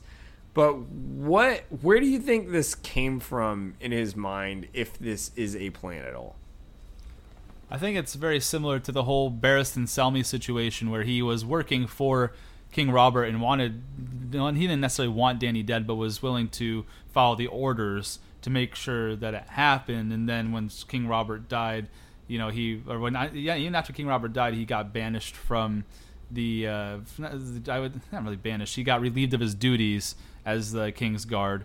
And then he ended up going out on his own way and finding Daenerys and wanting to serve her because he felt that you know it was wrong what he was doing before. And he wants to serve someone who you know is is good and kind and true. And maybe that's the similar thing we got here Maybe he, you know, you remember seeing him. He would wake up in cold sweats from nightmares. He was killing his own friend at, at the uh, request of this guy, and it just got to the. I think maybe it got to the point where he wasn't willing to give up any more of himself for a goal that wasn't gonna bring him personally anything. It, it like he was just doing the bidding of someone else, and then Fringilla is like, "Well, listen, like I, I'm free now." Uh, it's it's great what you can do when you think for yourself. And yeah, I think that's a very minuscule moment for him to have this epiphany. I think it's something that could have been built up in a better way, and him decide maybe him get to the point where like he's got to decide to either kill or capture Ciri or take her side. It never got to that point really. It really they just found her and she attacks him, and he's like basically giving up and allowing her to kill him if she wants to. So I, I just think that. It, like he was probably just internally conflicted about why he was pursuing this girl and why he was attempting to capture her for someone else's ends and goals and means where he didn't really understand what his role in it was or why this was so necessary. He was just blindly following orders and realized that hey you know i gotta start asking questions and like why am i doing this? So i'm assuming that's the route they went with it. And i think realistically what he wants to do is, or what's going to end up happening is he's going to become one of Cirilla's protectors, especially now that who knows where the fuck Cirilla is and Geralt's out of commission, and who knows if Cahir even fought off those four Scoil mages that were coming at him. We still got to figure out what happens with that in the next coming episodes.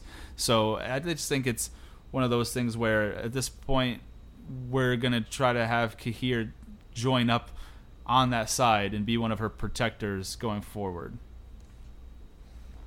Yeah, I mean, I don't know. I mean, I agree with that to an extent. In a way, I think maybe like I I just have no conclusion for where that would even come in his head. He's like the guy that like doesn't know what he's gonna do at this point if this is part of the plan.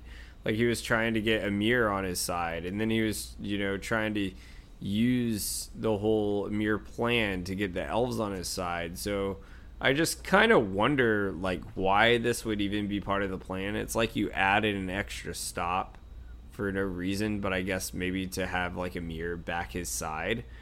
Um, but yeah, I mean, I well, I think he's going against Emhyr. I, I, think he's not. I don't think he's for Emhyr anymore. I don't. I, that's what I'm saying. Is I think that he's uh, he's now on his own. Yeah. He's on his own, his own his own path. He doesn't answer to anyone anymore. I think he's just do this is his own free will choice is to help out Cirilla. So you know, he was he was brought back in by Emhyr, and I think he really regretted that choice. Realized he had to kill someone who was close to him to to get gain favor with Emhyr again after letting him down in season two, and he was like chained up and forced to do that grunt work duty in the forest of taking over caravans and almost dying a bunch of times. And finally, Emhyr brings him back and tells him his first task to do to regain the trust is to kill his buddy. He does that, and he starts waking in cold sweats and nightmares.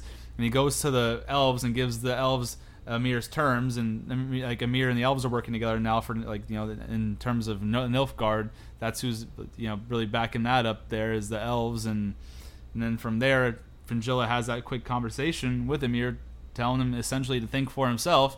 And so now I think he's on his own free will. He's like, you know what? I'm not doing this shit no more. I don't. I'm not going to take her back to Emhyr. I'm going against Emhyr. Uh, I don't want to be a part of that. So that that's what I think he's at. I don't think he's doing it for Emhyr. I think he's he's going against him now, and he's on his own path. I can see that. So then my question on that would be do you think he has some sort of connection with Ciri? because you mentioned you know you brought up how he's having nightmares and we know Ciri's having nightmares. Do you think there's ever like a connection with them that maybe they share that hasn't been discovered yet? Maybe I, I would say non-magical though, because I don't. I've not seen any sort of ability from Cahir that that really gives evidence to the fact that he's able to use telepathy or any sort of magic at all. And maybe there's just a um, similarities to their traumas, and they can connect on that level. But I don't think it's anything divine or anything like that. Yeah, and uh, and this wasn't really part of my debates, but just before we close out, I want to get your take on it, just because I'm a little biased because I wanted to see this character more. Do you think it was too early to kill off my boy, Filavandrel? Man, they did him dirty. They did my guy dirty, man. No respect. It was straight fucked.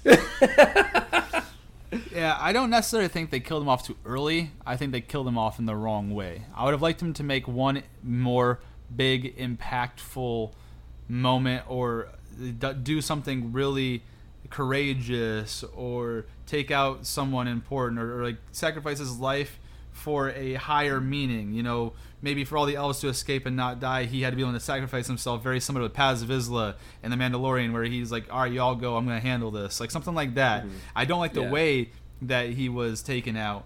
It was very like dismissive, like, all right, well, here's a spell, it almost hit Francesca, he dies in front, all done. You know, I, I thought that was very dismissive and, and kind of silly for someone who's supposed to be such a high uh, ranked character in the elves like community, elven community.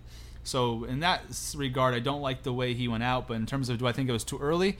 No, I think it'd have been cool maybe if his death signified life for somebody else or gave other people uh, a new purpose or was able to take out an enemy with his death or something like that. I, I think that would have been better and, and, a better suiting for someone of his station versus what actually happened. So do I like the way he went out? No. Do I think it was too early? Also, no. I agree, man. I, I think, yeah, I don't think it was too early either. I think he could have.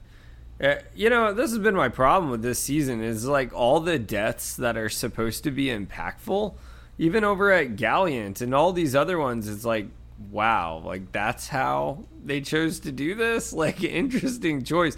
He went out like a bitch too, man. I'll, I'll say it. He had his little hands up. He was like, no. Bro, he sacrificed himself for his wife. What are you talking about? There's no he less, of, there's no less up. of a bitch move than that. Bro, bro willingly gave up his life knowing he was going to die for his woman. Like, that is the exact opposite the, of a bitch, even, bro. That is like the most hero way to go out. I don't know what you're talking about. Bro, he, he could have at least conjured some elf magic Bro's the king of like all the elves like talked about in books. Couldn't even conjure no magic and stuff. stuff. He jumped in the waves like, "No, my little hands!" And then uh, Tissaia beat that ass. She cast that spell. Said, "Yeah, you fuck now, bitch. You fuck now." and he exploded all over his wifey, and that's what happened. And Tissaia, man wouldn't put up with no shit from no king of elves. That's for damn sure.